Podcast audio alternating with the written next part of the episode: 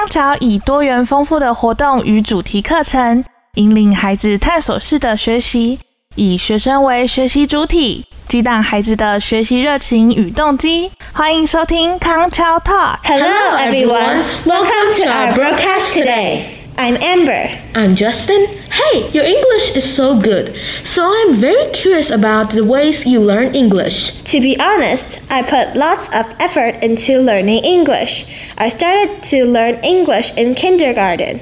My mom sent me to an English class, so I've been immersing myself in an English speaking environment since then. I see. I also started learning English when I was young, but I was sent to a bilingual school, so I learned English there. Do you remember what the first English word you learned was? The first word I learned in English was my name, although I have changed my name three times. I remember I learned lots of theme words at that time, such as fruits, animals, plants, and weather.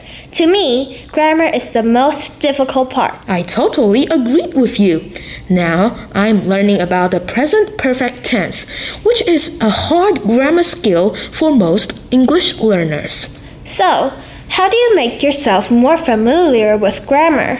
Practice makes perfect. I spent lots of time previewing, reviewing, and doing the English homework from school. I see. Besides the school's materials, I also enjoy watching English videos on YouTube to improve my English.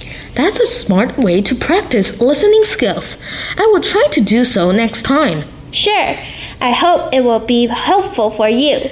See you next time. 以上单元由康桥国际学校赞助播出，培育具国际竞争力的社会精英，许孩子一个美丽的未来。